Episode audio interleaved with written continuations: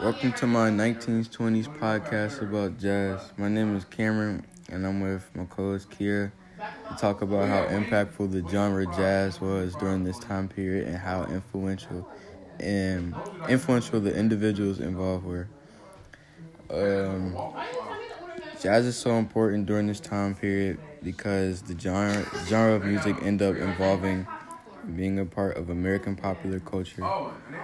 Jazz influence jazz influenced fashion, dances, youth cultures, and race relations. It brought together racial groups and overall became more than just a genre.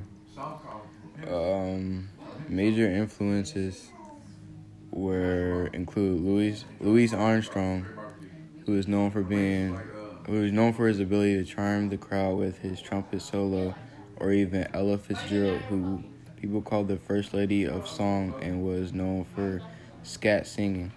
Jazz music was mostly impactful on black America as it was seen as an outlet by many.